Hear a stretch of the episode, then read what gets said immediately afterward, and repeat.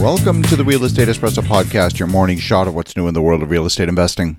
I'm your host, Victor Menasce. On today's show, we're talking about the psychology of negotiation. And today, we're telling the real life story of a consulting client of mine. We'll call her Sally. Sally had a parcel of land that Mark wanted to buy. Mark's a developer, and he fancied himself a hard driving negotiator. The agreement of purchase and sale was not drafted using the industry standard forms from the real estate board. It was a custom document drafted by Mark's lawyer. It was a complex multi-page document with numerous exit clauses that favored the buyer. And the last draft received from Mark's lawyer had a number of clauses designed to give full control over the property for the next 2 years, but not the obligation to buy it. Mark would retain the ability to back out of the deal at any time in the next 2 years if he felt that in the short term the numbers had changed and it no longer favored him as a developer. Not surprisingly, the seller wasn't very enthusiastic at the possibility of paying the carrying costs on the property, being unable to sell it to anybody else in the next two years with no assurance the property would in fact sell. The entire deal hinged on whether Mark would be willing to buy the property. He had an option, but no obligation. But here's the problem Sally had no negotiating leverage. She wanted to sell the property, but was completely at Mark's mercy to buy the property from her. Over the period of several months, the negotiation had changed several times. Trust was being eroded on both sides, and Sally's lawyer was convinced that Mark wasn't even serious about buying the property. Now, I'm here to tell you that this deal finally got completed, but it took several steps to regain Sally's negotiating leverage. The first step was to find an alternate buyer for a portion of the land, even if it was at a lower price. It wouldn't be the sale that Sally wanted, but it was a sale that she could live with. And from this vantage point, Sally could go back to Mark the buyer and let him know there was another buyer in the mix. She let him know that if he wanted the property, the closing would need to happen in the next 30 to 60 days, and that he would need to make a firm agreement with no conditions.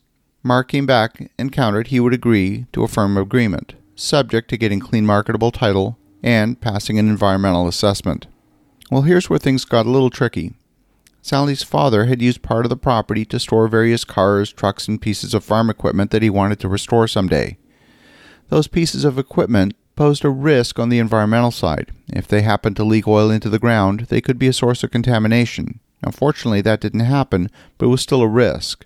So, my advice to Sally was to have the oil removed from the equipment immediately and then to have the equipment removed and sold for scrap. A few thousand dollars of scrap metal was putting the entire viability of the land sale at risk. I then advised Sally to order her own environmental assessment. That way, she would know what risk, if any, she was facing in the negotiation. Good, bad, or indifferent, it's important to know what you're dealing with. And once she got the assessment, she was able to negotiate from a position of strength. Finally, I recommended that Sally order her own title report for the property. That way, she would know if there were any issues that would affect the transfer of the property and the developer's use of the property for the construction of a residential subdivision. Here, too, it was a matter of knowing. When you've got certainty in your own mind, you can approach the negotiation with a lot more confidence than if you have doubts. That certainty is intangible, but it's vital. When you're speaking with the other side, they're going to feel your confidence. Now came time to paper the agreement. I advised Sally to use the fact that she's a licensed realtor to her advantage. Using the state's real estate board standard forms, she should draft the agreement of purchase and sale on the standard forms. Any deviation from the standard terms would be listed in an attachment. The terms on the attachment were no more than half a page. At first, Mark objected to the standard forms and said his lawyer would draft the agreement. Sally stood firm and simply offered that if he had any objections to the term of the standard agreement, his lawyer could suggest redline changes. Mark was aware of the equipment on the property, and he said the cleanup of the equipment was a condition of the sale. He probably knew it would take several weeks to get everything disposed of, and the cleanup of the site would delay closing. So I advised Sally to treat the presence of the equipment as a defect. The escrow agent could hold up to $50,000 in escrow until the cleanup of the site was done. And if the cleanup wasn't completed by a deadline after closing, the $50,000 would revert back to the buyer to pay for the cleanup. Now, clearly, the cleanup of a few pieces of equipment was not going to cost anywhere near 50 grand. By putting a big enough number as a holdback from closing, Sally was able to demonstrate to the buyer that she was confident in her ability to clean up the site. And more importantly, it signaled to the buyer that she was in control. As part of the negotiation, Sally insisted that the purchase deposit be non refundable. Again, this was about gaining control. Mark agreed to this, subject to having clean marketable title. If Sally didn't deliver the property on the closing date, the deposit would be fully refundable. Mark came back and said he wanted the deposit to be held by an escrow agent. So Sally offered to make Mark's lawyer the trustee for the deposit, and that she would draft a letter of direction to the trustee on the distribution of funds for Mark's signature. So Mark signing that letter of direction to his lawyer with Sally's words. In the end, Mark realized the effect would be the same as simply giving Sally the money.